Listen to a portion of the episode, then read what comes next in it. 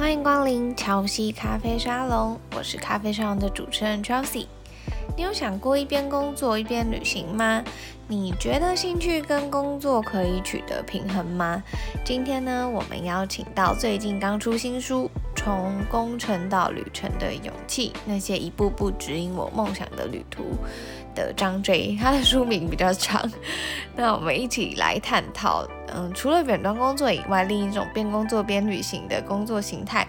还有他是怎么样取得他的兴趣，旅行作家，还有工作工程师间的平衡，然后还有也会谈到说他从外商公司的工外商公司的工程师跨足旅游作家的心路历程。今天呢，我们邀请到最近刚出新书的新锐旅行作家张 J 来分享一边工作一边旅行的工作形态以外呢，还有工程师跨足旅游作家的斜杠路，一起来欢迎他。Hello，Hello，Chelsea 你好，然后各位听众朋友大家好，我是张 J。那在这边呢，可能就请你先简单的自我介绍一下，可以让听众更认识您。好。好，大家好，我是旅行沙洲张 J。那旅行沙洲是我的部落客部落格的名称，那张 J 是我的笔名。那我本身呢是一名半导体工程师，我之前在外商科技设备产业工作。那因为工作的关系，去过很多地方出差旅行，然后也曾经外派到美国纽约一年。那我本身很喜欢旅行，也很喜欢用文字去分享旅行中的感触跟悸动。所以我就在工作之余，一边开启了旅行作家的身份，然后一边也是当工程师去工作。那书写了四年之后呢，我渐渐的累积了一些文章跟知名度，然后也成为了天下杂志、换日线专栏作家，还有讲座的讲者。那我在上个月的时候出了一本新书，关于我的新书呢，它叫做书名叫做《从工程到旅程的勇气》，那副标题是。那些一步步指引我梦想的旅途，那顾名思义，就是这一本书，就是呃，他从让我从工程师一步一步到作家的这些心路历程。那它的跨度是长达八年，在世界十三个城市发生的十五段温暖的故事。那很幸运的就是，呃，我身为素人作家，然后这本书在上个月推出之后，目前就是已经到第二刷了，然后也。登到博客来的那个月排行榜的旅游类的第九名，那就是很谢谢大家的支持，那也希望说能够让更多心里有梦想的人，或者是还在犹豫、还是彷徨，或者是还在找寻梦想，那或者是你是喜欢喜欢看旅行故事的人，都可以来看看我的书，那也很欢迎，就是大家看完之后可以跟我交流你的一份勇气。这边可以宣传一下，就是新书已经要二刷了，对不对？啊，对啊，对啊，就是谢谢，就是大家的支持，就是上市一个月，然后目前已经确定要二刷了，对，然后很谢谢大家的支持，然后就是能够，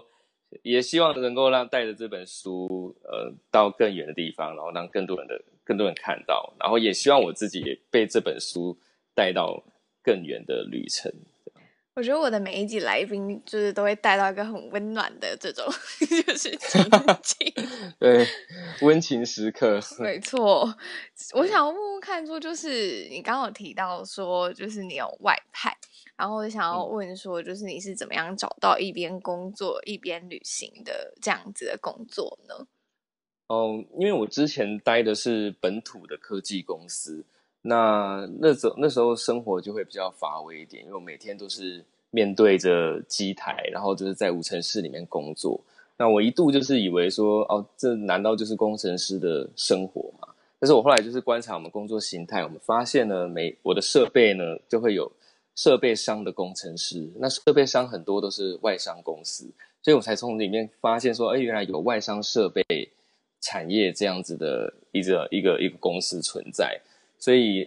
因为我喜欢旅行的关系，所以后来就因缘际会，就是找到了第二份工作，就是进入到呃，算是一间比较大间的外商的半导体产设备产业工作。那所以才开启了我一边工作一边旅行的这个契机。那你有一些就是那蛮好奇，就是你外派啊，还有出差过国家，大概有几个？那有没有一些比较印象深刻的故事？哦，我总共呃，我有算过，我总共去过了大概三三十个国家。那但是这些是有包含我自己出去旅行的。那外派去的，我觉得应该占了占了至少一半，大概也是十十五来个左右。对，嗯、呃，我觉得，嗯，嘿，没有说十五个，其实蛮多。哦，对啊，对啊，其实蛮多的，因为因为我我是在半导体产业工作，所以只要呃这个世界上有晶圆厂的地方，我就有可能会去那边工作，因为我的工作就是要。把我们公司的设备呢，能够安装到客户的的工的那个厂房里面，所以就很其实蛮多机会都是在出差旅行的。对，那大概有没有就是因为你有提到说有一个你在纽约是就是外派整整一年，嗯，对，然后在这边的话就很好奇说在这一年间。可能不管是在那边遇到的故事啊，或者是可能你书中有提到一些有趣的故事，嗯、可以跟我们分享。哦，我觉得出差的旅行啊，会很不一样的，就是嗯、你会在当地真正的生活，然后你会跟当地的同事一起共事，然后你也会跟他们一起品尝生活中的酸甜苦辣、喜怒哀乐。就是我其实。在美国外派的时候，蛮常蛮常做的生活日常就是跟跟美国同事吵架这样，所以就您说认真 吵架？对对对，我还记得就是那时候刚到美国的时候，就是英文可以沟通，但是还不太溜。然后那时候跟美国人一吵架，我就就可能光要听他们在骂我什么，就有点就有点吃力了。可是到我一年之后呢，我就是要回去台湾之前，我就已经可以用很流利的英文跟他们吵架，这样。所以我学到最多的应该是用流利的英文绘画，然后跟 跟跟老美吵架这样。吵架是因为可能一些文化差异，或者是做事的方法吗？对对，因为因为美国它是一个民族的大熔炉，所以所以你在那边会遇到很多不同国籍的移民，那每个人其实。都有自己的价值观跟生命观，然后再加上美国的那一种很很资本主义、很现实的那一种那种道地的美国文化，所以其实会有蛮多蛮多冲击的。但我觉得很有趣的就是，就是在跟美国人沟通的时候，你必须要很你必须要很大声的去表达，然后你要很明确的让他知道你在想什么，不然的话，呃，他们会。比较容易会忽略你的感受，所以美国人是很注重表达的，所以他们才为什么这么流行那个单口相声，就是因为他们很喜欢自己，很喜欢表达，然后很喜欢高谈阔论，这就是美国人的 style。这样，嗯嗯，对，所以就是因为在，就是因为我现在想要知道说你是开始写旅行笔记的契机，应该不是就是跟同事吵架吧？嗯 哦，不是不是，就是我开始写旅行笔记呢，主要是因为，呃，我有一段旅行是去柬埔寨，那很多人去柬埔寨都是去看吴哥窟嘛，但是在那一场旅行里面呢，其实让我印象最深刻的反而不是吴哥窟，而是其中一个旅程叫做下乡学做菜，它就是柬埔寨的。当地的导游他会带你去到他们的乡下，然后去体验他们的农村生活，然后学他们做菜这样子。那呃，这本这一段故事我写在书里面，那我可以简单叙述一下这一段故事，就是呃，我们参加那个行程，然后就走入到他们的乡村生活。那在那里，我看到了柬埔寨人就是很贫穷却很乐天知足的那种生活，然后我也体会到。哦，原来过柬埔寨过去其实有经历过一段很黑暗的历史，就是他们曾经是一个充满血和泪的国家。就他们在五十年前的时候，呃，有一个叫做红色高棉的事件，然后曾经在那个事件里面死掉了两百万人。那我在那里跟导览导游大叔所聊天啊，就是有谈到这一段关于这一段历史的伤痛。然后那次的旅程就让我印象很深刻。然后他也告诉了我，就是柬埔寨现在虽然和平了之后，但是面临的一些种种的挑战，就是一些呃有钱的财阀啊，对于自然环境的破坏啊，然后想要把嗯吴哥窟之周边的土地商业化，然后他们想要剥削原本住在这边的农民穷人。那这一位做旅行的这个导游呢，他不希望就是他们的土地被有钱人有钱人买走，所以他希望能够用。他们的旅行的方，呃，他们生活的方式，以及他们在地的文化导览，那去让当地的居民有一份收入，然后也可以保全他们的土地不被财阀抢夺走。那我觉得我经历过那一段旅程之后，它带给我很大很大的冲击，就是包含包含他们的生命观，然后包含他们经历过的伤痛，包含他们现在遇到的问题。所以那次旅行之后，就开启了我想要记录下。呃，旅行上面所遇到这些故事的契机，因为我觉得故事能够让更多人去看到，化成文字能够让更多人去读，然后如果用嘴巴讲的话，能够让更多人去听到。所以在那一段旅行，我就找到了旅行对于我的意义，就是去跟更多人分享我在这个路途上所经历的点点滴滴，就是感动我内心的这些启发。嗯，因为我有发现说，就是你的文章还有就是游记，其实跟现在比较多的那种比较偏资讯型的旅行文章风格就是不太一样，比较偏向是很、嗯、就是可能比较多感性的分享，然后就会想要知道说，就是你在写文章的时候有没有过摸索的时候？然后后来才发现自己原来是喜欢这样子的风格，还是其实你一开始就知道说，就是你就是比较偏这样感性的风格。哦，其实我其实有时候也是也经有经过摸索的时候的，就是我自己本身是还蛮喜欢写作的。那当初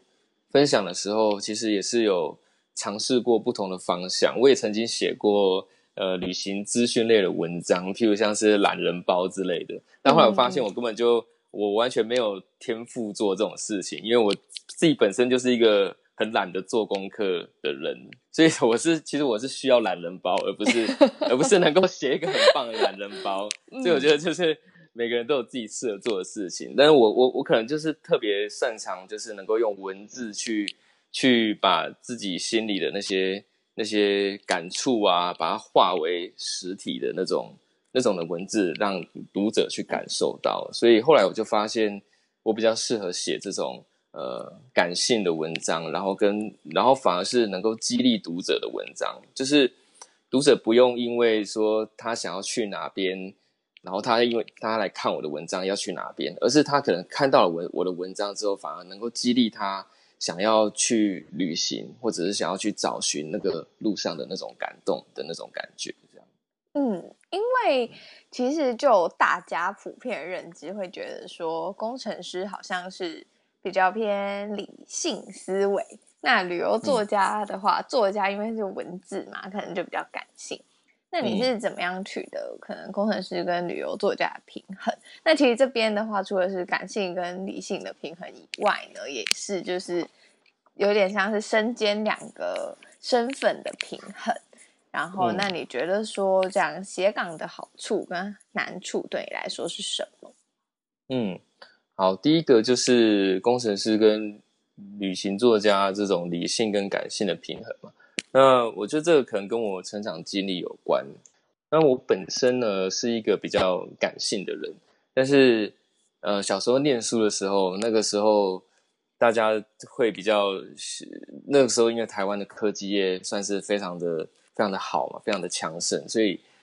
那时候因为填志愿的关系，只要是可以的话，大家都希望能够当工程师。那我刚好，对，我刚好因为可能。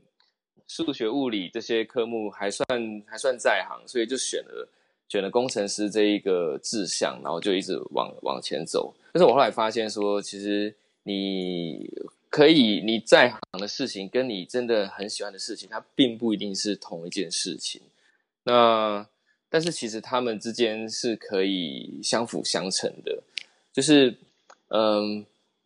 当初为了呃，当初我希望能够成为工程师，是因为他有一份好的待遇，然后有一份很稳定的工作。那我也因为做了这份工作之后呢，他带给我就是经济上实质的一些帮助，那也能够让我在能够一边工作的时候一边去旅行，然后一边从事自己感性的这些兴趣。所以我觉得其实它是相辅相成的。那而而且呢，另外一点就是说，呃，很多朋友其实会问我啊，说为什么呃，就是你你从工程师然后跨到作家，好像是一个完全没有关联的事情，会不会觉得以前走过的路白走了，很可惜？但是我我都会回他们说，其实嗯，过去所走过的路啊，其实它都是有有一定的意义存在的，就是像工程师的时期啊，我所经历过的一些逻辑训练或者是专业训练，其实对我的理性是有帮助的。然后这个这一这一个行业所需要的技术也是非常理性的。那作家这个东西是非常感性的，你要写很感性的文字。那所以呢，我发现我后来写出来的文字其实是呃感性之中其实是带有理性的。我觉得这跟我后天所受到的这些工程的专业训练是有关系的。那我觉得这反而会成为是你文字的一个特色，因为大家都会说，呃，我的我的文字其实他的情感并不是真的真的这么的这么的满出来这样子，嗯嗯嗯，但是也是也是也是有他感动人心的点，然后也是有，但是文章其实会有一个逻辑性存在，那反而这样就变成了我的个人的特色，所以我会觉得其实。端用端看你用什么样的角度去看它，就是如果你是一个理性的工程师，如果你只当了一个工程师，工程师以我为例，如果我只是一个工程师，我可能并不是一个很特别的工程师。那如果我只是一开始就从事作家，我也很可能就是不是一个很杰出的一个大文一代大文豪。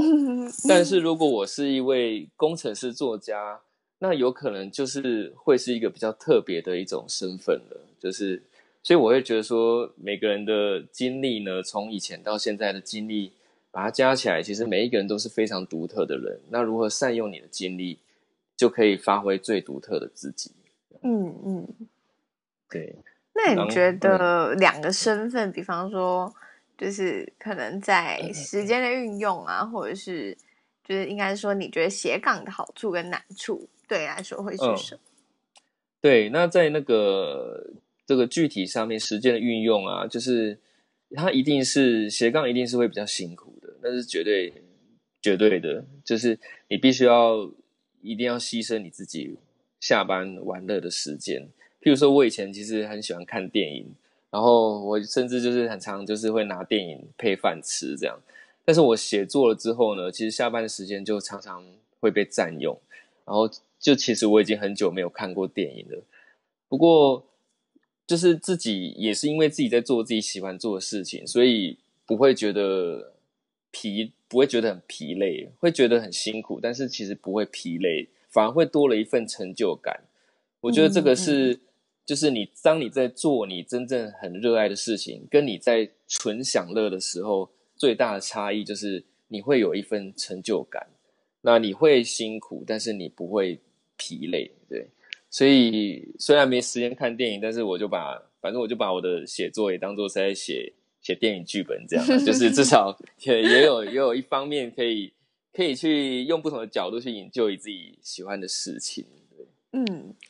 你是今年才成为全职的旅游作家，对吗？对，我是今年年初的时候辞职的。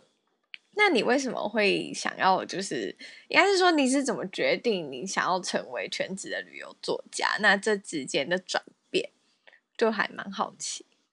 嗯，呃，这其实也是一个契机。就是其实我的人生目标啊，也一直都随着我的生命历程一直在改变。那我以前其实也是非常的，就是跟一般的理工的。的理工科出身的学生一样，就是很想要当一个很出色的工程师。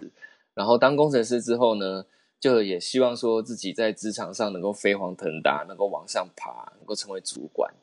那其实我在呃二零一六年去美国外派那一年，那一年就算是比较关键的一年，因为那个时候我是我是属于处于在管理阶层这个位置，他那个位置有点像是主管先修班这样，就是他给你一个任务，然后带领一队呃台湾的工程师去美国做技术移转，那你是一个管理者的身份，然后你要确保这个 project 能够顺利进行成功回来。那在那一年的时候呢，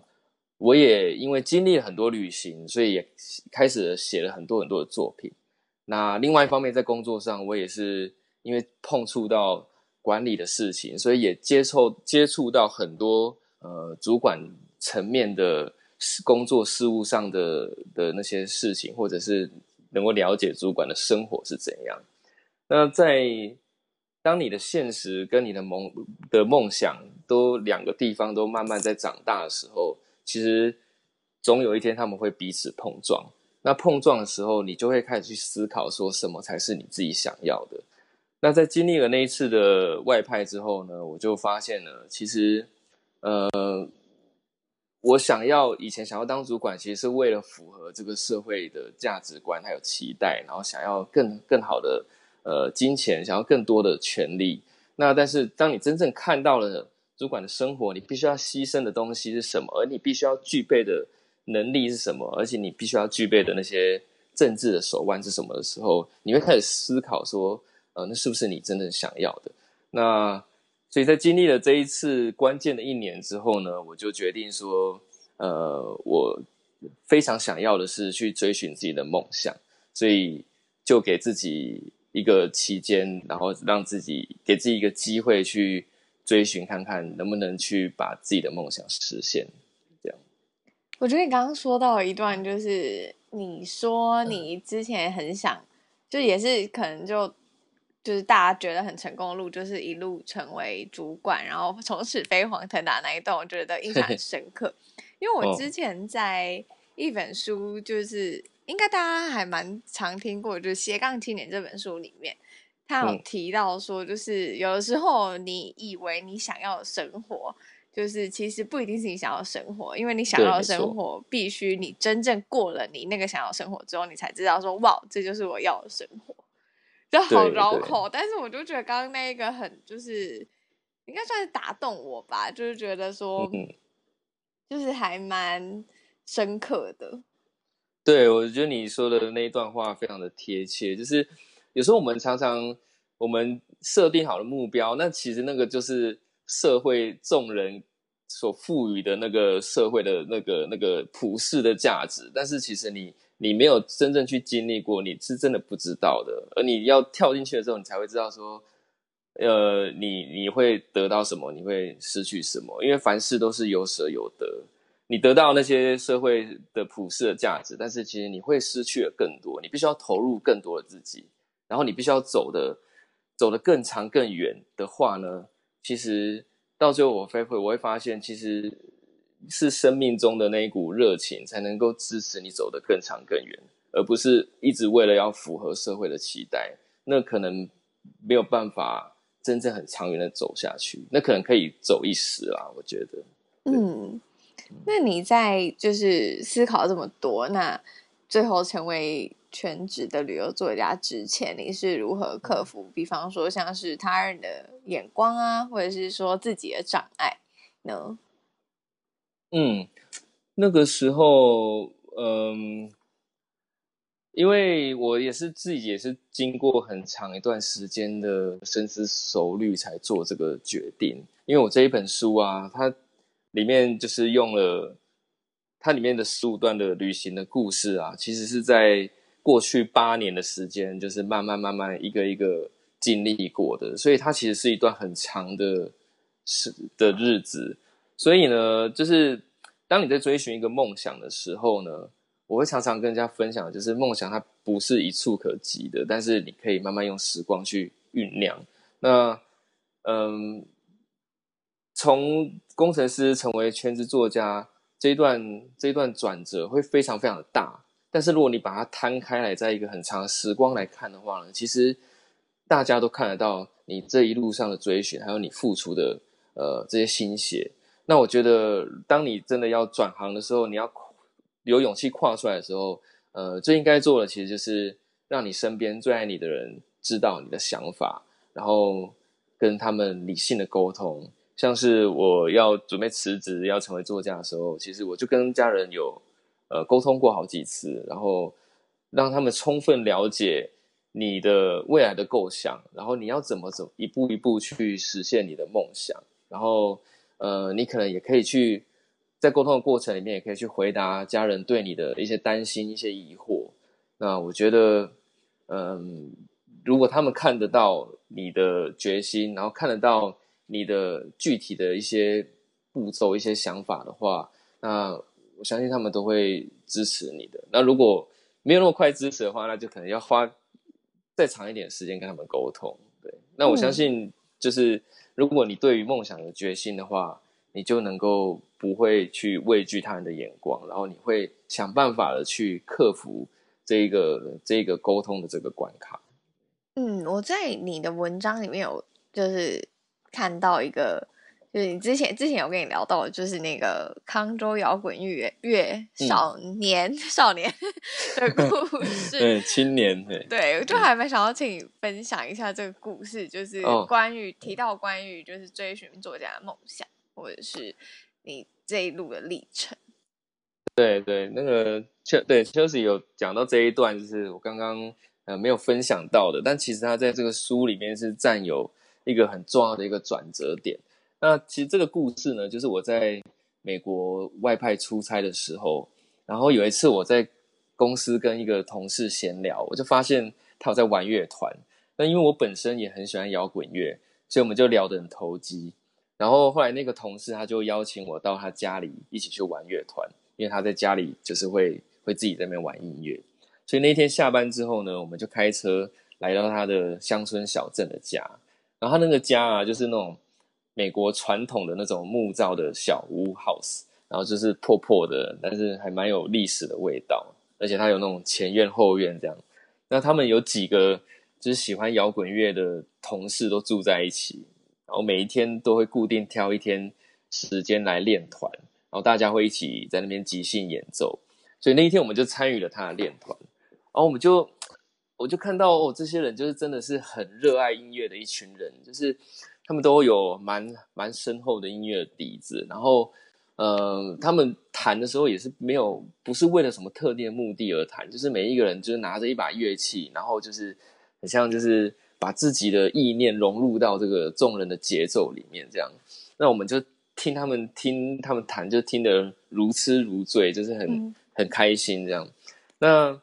那个时候我就有一个问题，因为那个时候其实我心里是一直有着关于现实跟梦想这个纠结的疑问的，所以我那个时候就问了我这个呃摇滚乐的同事一个问题，就是就是说，哎，你这么喜欢，你这么热爱音乐，那你有没有曾经就是想过你要去追寻音乐这这个梦想？那那个同事给我的回答让我很讶异，就是他想都不想，他就跟我说，他早就追寻过了，就是他那时候。刚从学校毕业的时候，他马上就去玩乐团了。他就是跟着一群同好，然后组了一个团，然后到处就是跑酒吧啊，然后也是做自己的歌啊，到处去演奏自己的作品啊，跑音乐季啊。那他们跑了一两年之后呢，他们发现美国的摇滚乐的高手实在是太多了，就是要在这个领域能够出头，真的是。非常非常的不容易，因为毕竟这个就是摇滚乐缘起的一个大陆，就是非到处都是摇滚乐，都是百地齐放这样。所以他那时候追寻过这梦想之后，他就发现，呃，可能不是像他想的那么容易。那他就因此呢，他就想要回来当工程师，然后想要找一个稳定的工作。然后他告诉我一句话，印象很深刻，就是因为他曾经追寻过这梦想，所以。他之后呢，找到稳定的工作之后呢，他反而觉得，哎，弹音乐对他来说是一个完全没有压力的事。他反而不用再因为呃经济的压力，然后他就可以无忧无虑的去做自己喜欢的事情。而且他也因为他之前有追寻过这个梦想，所以他现在觉得自己的生活过得很好。那我听到他的这这番话，我就觉得给我的冲击很大，就是嗯。我就想到台湾的我们这一代的小孩子，可能大部分的人都没有真正好好去思考过自己的梦想是什么，而是先小时候先努力工作，然后就是努力的去好的公司找一个好的职位，然后有一个好的待遇。反而我们没有把自己心里的梦想摆在最前面。那那那个时候呢，我同事的那一番话，他其实就给了我一个很大的启发，就是如果我们有梦想去追求梦想，那失败了再去回来现实去追寻一个稳定的生活，那其实是心里是会没有遗憾的。但是如果我们没有梦想，没有去追寻梦想，而是先去追寻很稳定的生活。那其实未来的你心中是会有遗憾的，所以这一句他的那一番话就让我想通了这个道理，我就决定说，那如果有机会的话，我一定要去好好追寻我的梦想。那最差最差的状况就是我会回来再做有原本一样的工作，就这样子而已啊。那你可能就是耗费了一两年的时间，在你人生中占的比例是不是很大的这一两年时间？而且你回来之后，你会是心里会是没有遗憾的，而且你会是很甘愿的去过你的生活的。那我我希望让我未来的我没有遗憾，所以我决定就是去追寻我的梦想。嗯，我觉得，嗯，我觉得很感人。谢谢谢谢，我也觉得很感人。我觉得就这集音频变成就是鸡汤沙龙，鸡汤沙龙，而且还有点洋葱这样。对，那最后啊，其实就是我觉得你还蛮适合鼓励大家去追梦。对啊，对啊，想要请你就是送就是我们的听众朋友就是一段话，就是可以跟他讲说，比方说像分享你的心路历程啊，然后就是。提供他们做参考，这样。那我要跟观众们分享的呢，就是我写在呃书里面的一些短语，因为我会写一些短语，然后那些都是跟呃生命的梦想跟勇气都是有关系的。那第一句话就是：改变从来就不需要是一件急切的事，而它从来也都没有停下过脚步，不到生命的尽头。你跟我都不知道最终自己会活成什么样貌。然后第二段话呢，就是关于迷路，因为我们曾经常常会在我们的人生中会感到迷路、感到彷徨、感到迷惘。那我这边要分享的是，迷路也是路路途中的一部分，那是一段迷人的即兴，纵使它不在原本的预期内，而即兴是无法被复制的。当每个人都朝着万众瞩目的明星地标前进的时候，然后看见一样的璀璨景色的同时，你迷迷失在路上的所见所闻，反而是这个世界上专属于你的独一无二。好，再来就是，哦、然后再来就是，也是一句话，就是人心有多少的领域，被世俗的价值的表象所占据，而在忙碌而光鲜的背后，又有多少人听得见来自灵魂深处的声响呢？那这段话是我在冰岛，就是自己内省的时候，自己心里产生的这个声响，就是那一次的，嗯，那个摇滚乐的同事告诉我这句话的时候，其实我还是一直在挣扎，一直在纠结。然后有一有一次，我到了冰岛，然后一个人躺在雪地里面，很深沉的想这件事情的时候，才浮现了这一句话，这样。嗯，那再来就是我最后就是通常在讲座最后，我都会跟观众分享一段话，就是因为我的我的部落格叫做旅行沙洲嘛，那我就讲到说，我们每一个人其实都是一叶沙洲，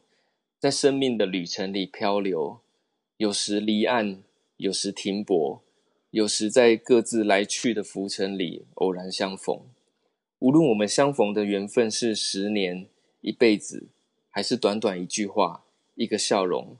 别忘了，某段人生的旅途中，它的各种滋味，我们都曾一同品尝过。谢谢那些走入生命中的人，我们的旅程因为相遇而完整。因为我一直很相信。旅程中的那些人带给我的，都是每一段每一段都是让都会让我的生命更完整，所以我也都很珍惜，就是每一次的讲座，或者是每一次跟更多人有交集的时候，譬如说像这一次听那个 Chelsea 咖啡沙龙的观众听众朋友，我们也是有很特殊的缘分，才在这个空中就是相逢了这几十分钟。那我会希望说，这些这些细细碎碎的交流、短暂的交错，都能够丰富彼此的生命、彼此的意意涵，然后让我们的人生旅程因为相遇而完整。对。这是我想要分享给大家的。嗯、感谢，真的就是鸡汤沙龙。对，超级鸡汤，满满的鸡汤，真的 熬很久。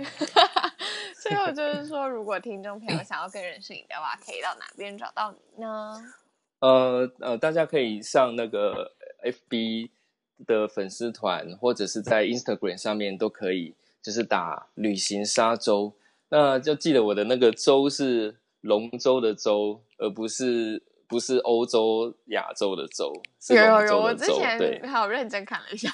对对对，嗯，大家都会都会打错，对，都会打错，因为因为没有沙洲这个，没有龙舟的舟这个沙洲的这个名词，这是我自己自己写的。嗯，因为它其实也代表着一个意涵，就是我当初想要写作的时候，我觉得这个这个愿望是很脆弱的，就好像一个沙子砌起来的舟一样，然后它可能碰到水就会融化了。我那时候真的是这样想，我就觉得哦，我现在还要一边工作一边写作，真的很难。但是，